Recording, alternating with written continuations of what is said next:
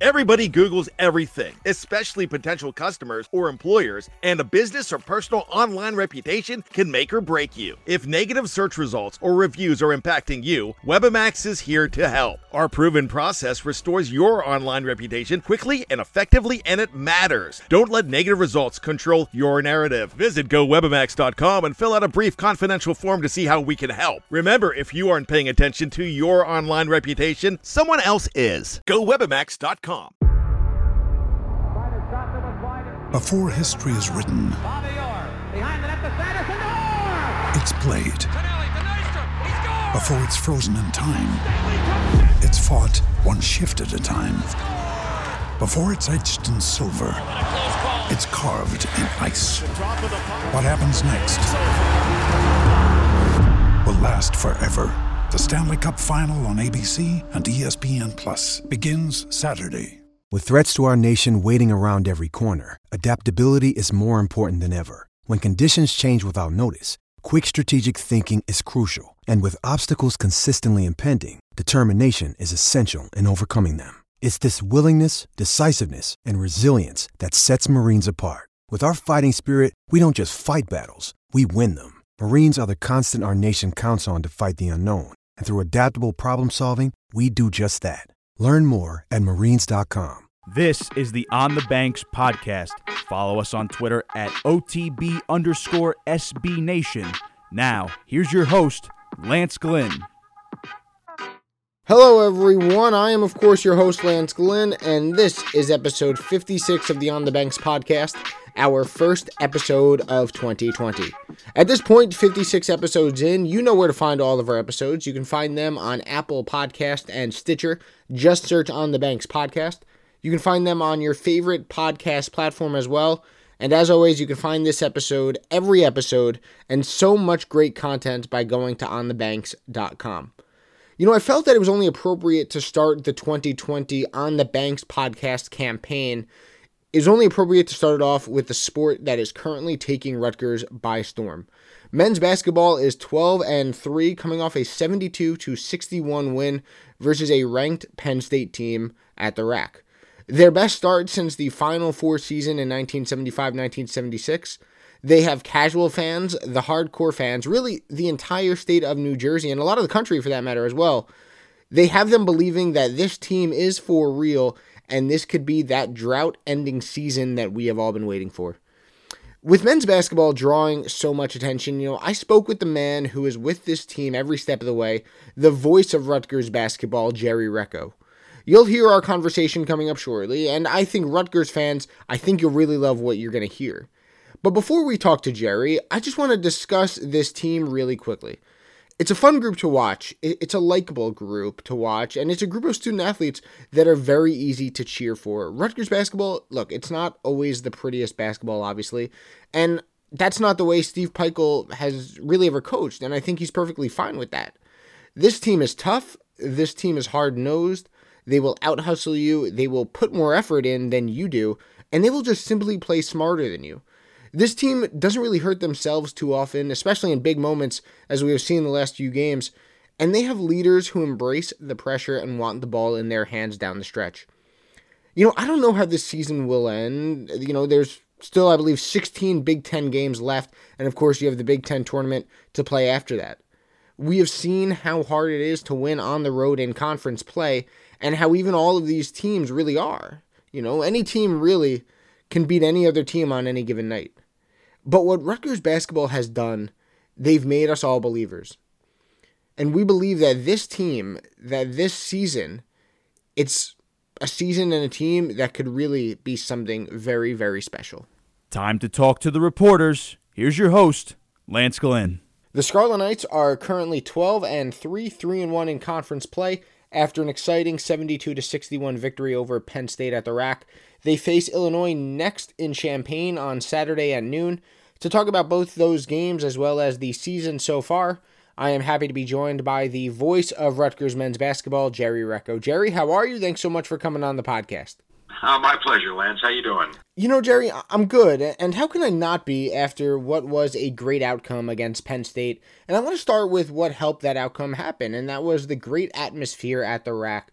You know, we've seen opponents like Seton Hall, Wisconsin, Penn State, as I mentioned before, and of course others come here and they just haven't been themselves. They've struggled offensively. They've struggled with all the noise and the 8,000 fans surrounding them. The Scarlet Knights, they're 11 and 0 at home this season. In your now four years with Rutgers, is this the craziest, the most excited you've seen the RAC? I don't know about the craziest. I mean, the expectations have certainly been raised, and, and so far the team's meeting those expectations. We got a long way to go, but um, I know the interest is certainly there. There is excitement around the program, and I think there was exci- excitement around the program coming into last year uh, in year three, and I thought it was another good season, another uh, step in the process. And I think this year, um, people are really hoping, expecting, whatever word you want to use, for some sort of postseason play from this team beyond the Big Ten tournament, whether it's NIT, whether it's NCAA, whatever the case might be. Um, the RAC is great. I mean, Steve Pikiell has done from day one, I think, an amazing job of engaging the students, uh, even the alumni, about getting to the game, supporting the team, making it a very difficult place to play for opposing teams. And you know, the one thing that's been a constant from all these opposing coaches when they leave here, especially the ones that either win close games or lose, is that it is a difficult, difficult place to go. And it may only be between eight and eighty-five hundred people, you know, you know, comparatively to Nebraska's fifteen thousand and other stadiums like that. But you know, it, it's loud, it's tight, and it's a lot of fun. You know, last night, Tuesday night was very interesting because the game was ugly. The first ten minutes was brutal from both sides and it, it took, you know, I would say the fans were just waiting for something big to happen so that they could kind of, you know, get going. And midway through that first half, it happened, and they never sat down the rest of the way. It was pretty cool. Like you said, the the fan base was just waiting, and I thought in that game it was so important that Rutgers went to halftime only down five because I think they didn't make their first field goal until at least eight minutes into the game. I think it was around the 12 30 mark, so I guess seven and a half. They really seemed to struggle offensively to find their groove. And the fact that their defense kind of carried them and kept it close throughout that, you know, the, the beginning of the first half, I thought was so important to them ultimately coming back, going on the run to start the second, and, you know, ultimately coming away with a victory. Well, if you go back to year one of Steve Pikiell, when the team wasn't exactly the most talented team, uh, put on paper. They figured the only way you can compete is you play defense. And from year one to year two to year three, year four, you've seen the changeover and the turnover in the roster, and you've seen more talented offensive players uh, come in. The Ron Harpers, the Caleb McConnells, Geo Bakers, guys like that.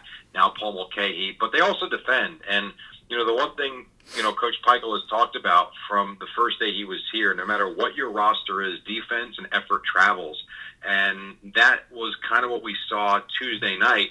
While they weren't scoring, and of course Baker's out with the injury, the defense never let up. And sure, they were trailing. And I agree with you. You know, getting that game to five at halftime was huge. To me, the magic number is always under 10. If you keep a game under 10, you're right in the game. You're just a little mini run away from being within striking distance. And they did a good job. You know, no one could make a shot in those first six, seven minutes. And I think you're right. I think it was I want to say it was about the uh, I want to say 12 20 to go in the half before they hit their first field goal. But you got some free throws that were made that kept them in the game. But the defense was everything because Penn State very well could have run away with that thing early, and Rutgers didn't let them do it defensively, and that's a credit to the coaching staff having that team ready to go. So let's look at the last few seasons compared to this one. Where have you seen the greatest improvement with this team that has, you know, helped them get to the point where fans now are thinking that, hey, this could be one of those special, one of those drought ending seasons? It might be a very simplistic answer, but I'll say it with one play the alley oop. I mean, you know, that's an exciting play in basketball. If you watch this team this year, they are making plays on a game in, game out basis that, you know, they electrify uh, a fan base and a crowd. Now, there weren't many of them. I think there was only one of them Tuesday night. But you look at, you know, the first 14, 15 games of the season, the first 14, uh, going into the game against Penn State, and they're so good at it. You know, they they they have those plays scripted out off timeouts, and they execute them to perfection sometimes. Their talent level is so much greater today than it was three and a half years ago. And no disrespect to the guys on that team, you know, four years ago, four seasons ago. It's just different. And to me, the biggest difference is they can score. They go through droughts just like every team does. That's never going to go away. But they didn't have a kid the caliber, as good as Corey Sanders was, and he was tremendous. They, he he wasn't the shooter that Ron Harper can be. He wasn't the shooter that Caleb McConnell can be. Um, you know, Jacob Young is the type of kid that slashes and knifes his way to the basket, and he's electrifying. So you have different players doing different things. And you know, when Geo Baker goes down with an injury, most people would say, "Oh no, there goes the season." Well, you know what it is. Instead, it's an opportunity for someone else to start in his place. And this team is 10 and 11 kids deep. And while you need Baker out there, you're finding out that they can still win without him. And the one cool thing about the game against Penn State Tuesday night, and I'm not sure how much play it got, they were down five at the half. They didn't play well, and they came out like their rear ends were on fire. And we come to find out that that big talking to at halftime was not the coaching staff. It was Geo Baker, who has really become a coach on the bench while he's out. And we saw that in Nebraska, too. When timeouts would be called, you know, usually the coaches confer and the players wait for the coaches to come talk to them. Well, in Nebraska, when the coaches were talking about what they were going to discuss with the players, Baker was the first one up in that huddle, acting like a coach. And it's just been, it's just a good mix. It's a good group of kids. It's a good mix of players. And right now it's working. And you know, you mentioned the Geo Baker injury and what he's been able to do on the sidelines, really as a coach for the time being. And, you know, when you lose such a key piece to injury, obviously others are they're forced to step up. You know, we've seen that recently with you know other pieces filling that guard spot alongside Montez Mathis. You know, obviously this team to make a run deep in whether it be the Big Ten tournament or any postseason play they, they have coming on the floor, they need Geo Baker leading this group from that point guard spot. But at least in the short term, do you think his absence and the adversity that this team faces because of it has helped them grow, knowing that they don't have Geo on the floor to rely on if they need someone to make a big play late in the game? I think so. I mean, I, I also think the addition of Akwasi Yeboah has been really important for this team. He brings a certain level of maturity, and you know, I do a, I do a podcast with with Coach Pikiell uh, every couple of weeks as well. And the one thing I said to him in the last one that we recorded was, for and, and forget the numbers. You can look at a box score and numbers lie sometimes. But when he's on the floor, there's just a certain calmness when you're watching this team that you kind of feel like he'll slow it down and, and things will be okay. Uh, and I think you're right. I think this team with with Geo out is learning, and I think they'll be fine. I think they're figuring it out and finding different ways to play and win. And you know, you talk about depth and you talk about a team that has interchangeable parts. The one thing that me and Joe Boylan have talked about many times now through the course of this season, through the first 15 games, is we have no idea going into a game who the leader is going to be in points. You know, who's going to take charge offensively. You know, if you watch the Bulls back in the day, 90% of the time you knew Michael Jordan was going to be the star. If you watch the Knicks, 90% of the time you knew it was Patrick Ewing. You watch this team, and you could just look at the last two games as a microcosm of what we're talking about. In Nebraska, Myles Johnson, you know, was playing like a man possessed, and Caleb McConnell, we called him Mr. Perfect in the post game interview because he was. He was eight for eight from the field. He was four for four from the free throw line. He didn't miss. Now you look at the game against Penn State, and if I tell you that Caleb's only going to have two points, and those two points are going to come late, and Myles is going to be held to check to ten and five, and Geo's out, I think you tell me, oof, it's going to be a rough night but instead you get big nights from Jacob Young. You get a big burst from from Montez Mathis. You get you know uh, Ron Harper Jr. doing what he did, and it's just like you don't know in a particular game who's going to do what, and that's what that's one of the reasons I love this team. You mentioned Jacob Young, and I've been impressed with Jacob Young the last couple games. Really starting at the Caldwell game, going from Nebraska to Penn State as well, because some of the common criticism when he, you know, when the season first began was he was a little wild. So you know he's obviously very quick, but sometimes he was playing too quick. He would you know commit a couple turnovers, and, and you know he would get kind of lost in there. But I think he's really calmed down and let the game come more to him. Obviously, we saw in Nebraska specifically, we saw him use his speed so well really get past Nebraska and get to the rim. What do you think about Jacob Young and how he's really improved specifically in these last three games and helped provide that big time scoring off the bench for Rutgers? I think he's become everything they need. He's instant offense if they need it. I think he's the type of kid that if you got to get to the foul line, he can take the ball and get his way to the rim. He's going to get fouled. He's going to go to the line. His pace is a little, um, it, a little, it is a little up and down for sure. And I think early on, it took him a while you know, to kind of find his foot, uh, his footing, because you know it's you know he wasn't starting, and you're coming off the bench, and you know you make a couple of mistakes, and you're going to sit, and you don't really get into a rhythm. And I think you mentioned the Caldwell game. That was the perfect coming out party for him because I think while he's so much more talented, no disrespect to the Caldwell kids, but you could see the talent level is just different. He's got an extra gear. You know, if he's in fifth gear or other players in fifth gear, he's got a sixth and a seventh gear, and he's just so explosive to the basket.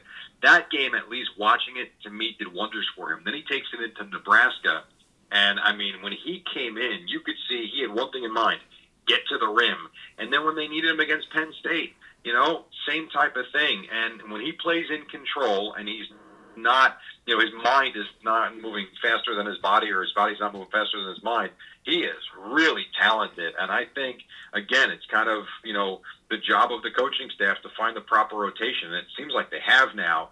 Uh, he gets in in the right spot. He can be really dangerous, and that makes this team so much better. So I want to go back to defense, and on the defensive end, all you have to really look at is what Rutgers has been able to do most of the time against the opponent's best player. Just look at the last two games, for example. You know, they held Cam Mack for Nebraska under a season average. I think he was averaging around 13. He had either 10 or 11, and they really shut down Lamar Stevens in the last game against Penn State, holding him under his season average. And I know he finished with double digits, but he was really invisible for a lot of the game. And we talked about how if it wasn't for that defense, Penn State early could have extended their lead, and who knows what happens. When you watch this team play, what do you see that makes them so astute defensively and, and makes them just so hard to score against? Toughness. It's something that a coach was looking for early on. I don't think he loved it in the first couple of games, but gradually it's gotten better and better and better. And I think Myles' presence has been dominant inside. Um, I think Shaq Carter has been really good. Shaq has been good on both ends of the floor, but defensively, at least in my opinion, he's been really solid. Um, Jacob Young's defense is tight. He annoys opponents because he's so up in your face.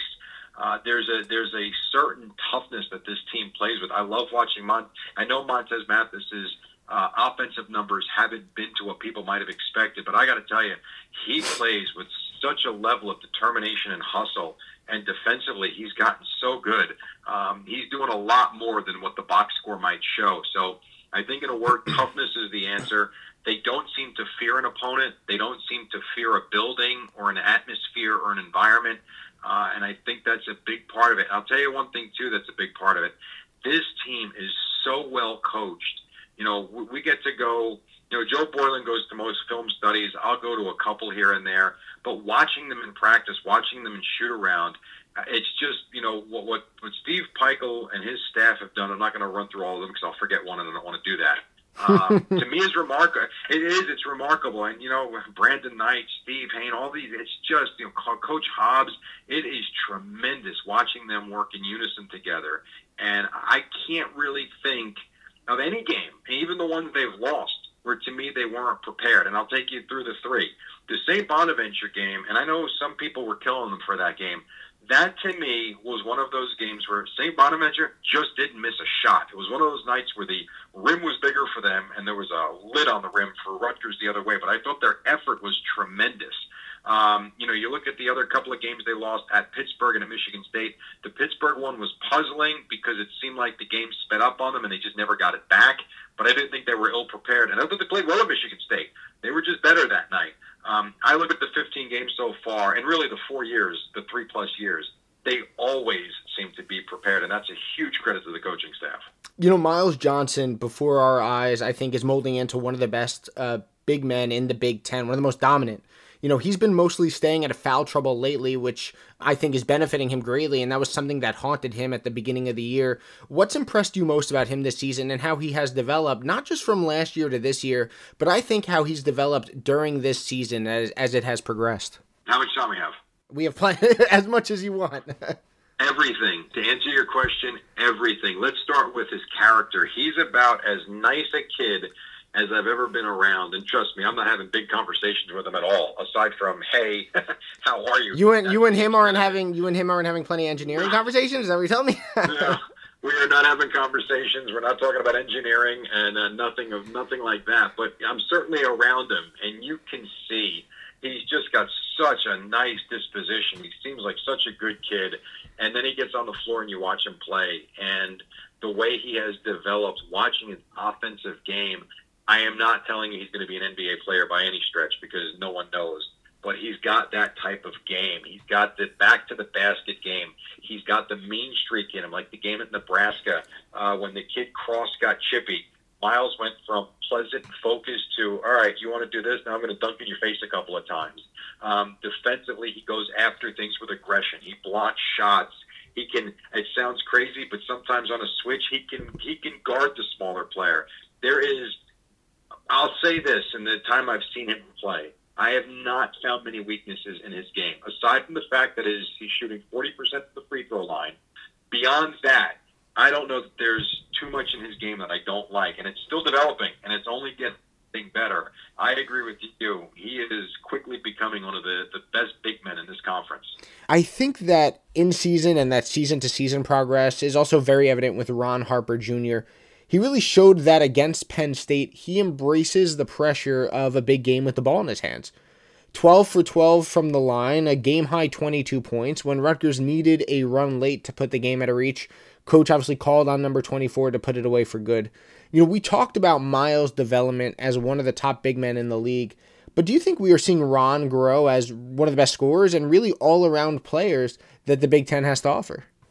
Yeah, well, it goes back to what I said before. I mean, I think, you know, the difference between this team and, and teams under Coach Pikiell the last three and a half years, I mean, they've got a guy. You know, in the past it was they need to score, you go to Corey Sanders. You know, you need to score. Well, you better hope Geo Baker still got enough in his legs because he's you know playing 39 minutes and he's probably exhausted.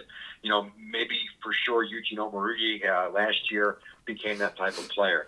Ron Harper is that guy now. I mean, you've got, and again, that comes to the to the composition of this team now when you look at what they have assembled. You know, it doesn't have to just be Ron, but I do think you're very comfortable with the ball in his hands. The fact that he was running the point last night in crunch time in the last five, six minutes. All right, you guys are down. You're going to need the foul. Fine, we're going to put it in his hands, put him to the line because we feel we feel pretty good that he's going to go up and knock down the shots. He's got the the driving capability. He's got the step back jumper capability, and as we know, he's got great bloodlines. His dad played in the NBA, so he's been around it and I don't think anything phases him. The beauty of Ron Harper Jr. is I think he's just scratching the surface of how good he can be. I don't think we've even come close to seeing the best of what he's going to be. So, yeah, I mean, that's another player where the development is happening right in front of our eyes, and it's happening in season.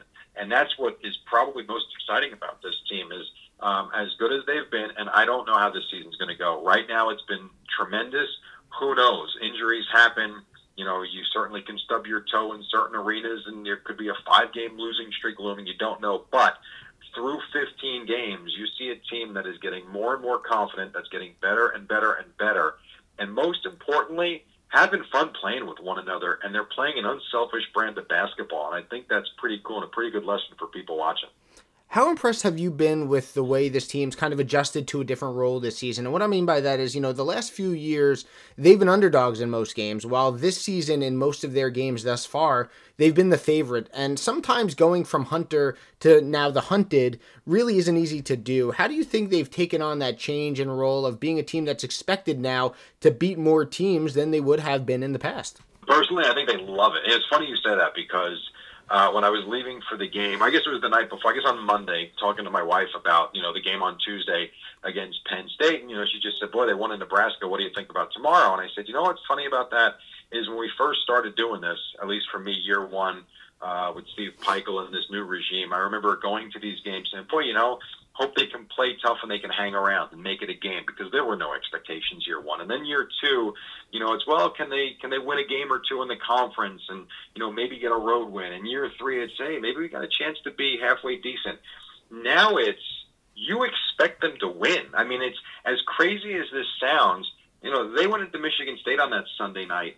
It wasn't can you still hang around? It was let's go beat Tom Izzo's team. And, you know, it was, a, it was a really confident group at shoot around. I thought they played well. It didn't work out for them in the end. But I think they're handling the expectations just fine. I think, you know, I think they look around the room and they see a lot of talent, and I think they believe in themselves. And to me, that's about as powerful as anything a team can have. And I think they're handling expectations fine. I think they go into Illinois on Saturday, which is going to be a brutal place to play. And I think they're going to wake up early Saturday morning with every expectation to win that game. And I'll tell you another thing they've done well. And I think it's very easy um, for teams to look ahead. You know, I thought the Caldwell game was interesting because of what was behind it. There have been many times this year where you've had big games looming, and this team still comes out and plays well. I just like the way they prepared. I like the way they go game to game or half to half, whatever you want to call it. Uh, I think they're embracing the challenges as much as any team can. And do you credit the embracing the challenge to just how close and tight knit this team is? Because I remember after that Caldwell game, I was driving home from it and I was listening to you and Joe's post game, and you guys had Joey Downs on, and I remember him saying that this team was just so close. They they loved playing with one another and they played for each other. Do you credit the embracing the challenge and the going out and expecting to win to just how close this team is and how much they trust one another with the ball in their hands? I mean, that's part of it. I, I think I think success breeds success. I, think that's that's number one. I, you know, it's again, if you go year to year to year now to year four, there's been a step made every single year. And so far, again, only 15 games in, it looks like this team's on the verge of taking another step, if not another couple steps. Um, and I think that that helps along in the process. Geo Baker has been through. Coach made it. Speaking of Geo and what you're talking about, I remember talking to Coach in his office, and I don't remember if he said it on a pregame interview or not, or if it was after we were done taping. But it was kind of as if after they beat Seton Hall a couple of years ago, and I don't remember who they played, they came out and they laid an egg the game after. And Geo was part of that. And coach was telling me how he made sure he talked to Geo to to get make sure the team knows this can very easily happen. You just beat Seton Hall, you beat a ranked team. The place was on fire again. It was awesome. Don't screw it up by coming out and losing the next game. And I think it's just experience. It's it's success. It's experience. It's playing together. I think it's everything. I think at the end of the day, these guys are on the floor. They're playing basketball. I think sometimes we read too much into it. You know, in terms of how uh, how much they like each other. A lot of teams like each other. If you're not good enough, you're not good enough. This team is really talented, and they like each other, and they've got some experience behind them now. They've played in some big games, and I think we're starting to see the culmination of it all. Jerry, a couple more before I let you go. You know, I'm going to ask you this question. It's become a popular conversation amongst fans. And if I asked Coach Pikiell, obviously he would brush it off. He wouldn't care about it, and he would really just care about that next game. So I'll ask you this. Obviously, the new polls, they haven't come out yet, and this team still has to play another game against Illinois on Saturday. Some analysts have their own rankings, and Rutgers has been in the top 25 in them. But looking at both the AP and coaches poll when they're next released, do you think Rutgers should be ranked? And if not at least ranked, be getting votes and be getting a significant amount of votes as they try and creep closer to the top 25 in the nation? Yeah, I think so. I mean, you know, with the way college basketball is going, you know, wins at Nebraska, a win over Wisconsin, a win over Seton Hall, ranked at the time, a win over Penn State, ranked at the time. Um, you know, they've got a lot of really good wins to their credit. 11 and 0 at home. Um, it's hard to argue with that. If they're not in the top 25, 100% I think they should be getting votes. I mean, Stephen F. Austin uh, garnered a couple of votes this past week, and they beat them rather handily. Uh, Seton Hall is either in the top 25 in one or receiving a lot of votes in the other. They beat them, and then Seton Hall's a really good team. We know that. Uh, I do know in the CBS Sports poll, I think they were ranked 21st that came out on uh, on Wednesday. Um, so the attention and the recognition is coming. You're starting to see not just college basketball people, but some of the big with the Jon Rothsteins of the world who really follow it, uh, really praising what this team is doing. And I think things like that uh, go a long way. I think Andy Katz, I think it was him, posting, you know, college basketball better take notice because the arrival of Rutgers is either here or on the verge of being here, something along those lines. So I think people are noticing, and I do think if not this week, if they keep playing well, and they don't have to win every game. I mean, this is not a team that's going to go no disrespect to Rutgers, I don't think they're going 28 and three. Um, but if they keep playing this brand of basketball and they keep winning games that maybe they shouldn't, as long as they win the games they should, then yeah, I think that top 25 ranking is right around the corner, and it might be sooner rather than later. So Jerry, last one. You know there are a lot of droughts that Rutgers basketball is facing. They they haven't had an, an over 500 year, excuse me, since the 2005-2006 season. They haven't made the NIT since that same year, and of course the big one Rutgers hasn't made the NCAA tournament since that 1990-1991 season. You know, I wasn't born until 1996. I've never seen a Rutgers NCAA tournament team. A lot of younger Rutgers fans are like me as well, uh, you know, a, a long time Rutgers fans. They're hoping that maybe this long drought, this almost 30 year drought, finally comes to an end. It, it's hard to ask if you think they will do it with so much season left. So, Jerry, I'll ask you this Do you think this team has what it takes to make the NCAA tournament and really end that drought that has haunted Rutgers fans for decades? Oh, 100%. I mean, I think if you look at this conference and how difficult this conference is, I would think, I mean, I could be wrong, but I would think 19 wins, 18, 19 wins gets them in. Let's say we go low and say 18 wins get you in. It's an 18 and 13 season. Now that to me, at this point, it's it's reachable. You're talking about going win six more games out of the remaining. What do they have left? They got uh, 16 games, I think. Yeah, 16, 15, right. I believe. I, yep. Yeah, I mean, you're talking about going six and nine the rest of the way, and I think this team is more than capable of doing that. I mean, again, I think if you told me they went eight and seven over the final fifteen, that's pretty gar- pretty darn good in this conference, and I think they'd actually be disappointed uh, if you told them that. So, from that standpoint, if you told me 18 was the magic number from where they are now, yeah, it's possible, and I, you know, I, I think everyone in that room would tell you that too. And I think, you know, I think they'd all be lying to you if they didn't think the 21 season wasn't within their grasp. Um, it's not easy. It's not going to be easy. There's nothing easy about it. But one thing this coaching staff is really good about, and I think the players are too, is taking it game by game, enjoying the win when they get it that night, and moving on very quickly. And I'll tell you one thing about this coaching staff, and I don't know who knows this, who doesn't, and maybe I'm telling secrets I shouldn't, but it is amazing to me when we're on the road, and, and I'll take you back to Friday night in Nebraska. They not only beat Nebraska, but they bury them to the point where the crowd left stunned. I mean, the game was over midway through the second half for the most part. Um, and there was no run, there was nothing that was going to happen that was going to stop Rutgers from winning that game on Friday night. And, you know, everybody's excited, but it was also very businesslike on the bus. There was no celebration. It was as if, all right, boys, nice job. And I don't mean the coaching staff, I mean from from Geo Baker and, and some of the other players. And I said to Joe Boylan as we sat down on the bus, I'm like, this is a mature group. Like in the past, a Big Ten win on the road, the guys would get on the bus like they did something special. Friday night was like, yeah, we came here to win and we won. No, no one's shocked by it. And then you get on the plane, and you're not on the plane three minutes, and the coaches are already on to the next game and the film and breaking down the film from Nebraska. And I know a lot of coaches do this, but my point is, I'm just I'm just amazed at the business-like approach this team has, from the coaches all the way down to the players to the student managers. Uh, it's a good group. It is fun to watch, and I really do hope that they do big things the rest of the way. You know, this season has been a fun one, and he will be there every step of the way, bringing you every Rutgers basketball game on the Rutgers Radio Network. Jerry, you know, it's crazy. This season has already had so much excitement, and we aren't even halfway through January. Thanks so much, as always, for coming on again and for talking some Rutgers hoops during this exciting season already, and I'm sure more exciting moments to come. Anytime, Lance. My pleasure. Enjoy. I want to thank Jerry for coming on the podcast to talk about this special season so far. You know, I said to Jerry at the end, and it's really it's crazy to think about, but we've had so much excitement with this team already, and we're not even halfway through January. It's it's January 10th. This team has caught the eyes of really every Rutgers alumni and the national media, and people are really talking positively about Rutgers basketball. And I think it's a credit to what Steve Pikiell and the staff have done, and it's a credit to how this team has really come together. They've played for one another, they've played smart basketball, and they've most importantly played winning basketball. There's obviously, look, so much season to go, and if they continue to play like they have been, that positive noise, it's only going to get louder and louder, and the expectations are only going to rise higher.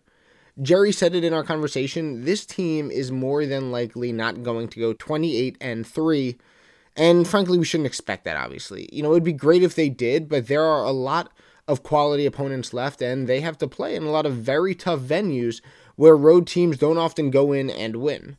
But what's so great about increased expectations is that the coaches don't worry about it, and frankly, neither do the players. Of course, they aren't blind to the hype that's coming towards them, but they focus on the next game. And that's really all us fans can ask for.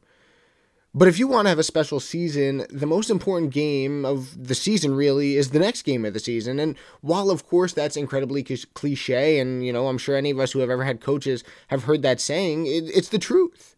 This team has goals in front of them to win every game they play and to do something that hasn't been done here in a while, since 1990 1991. If they keep their head down like they have, if they play basketball like they have, and if they continue to represent Rutgers University like they already have, this, I believe, could be a very, very special season here on the banks. Follow On the Banks on Twitter at OTB underscore SB Nation and subscribe to us on Apple Podcasts. Just search On the Banks Podcast.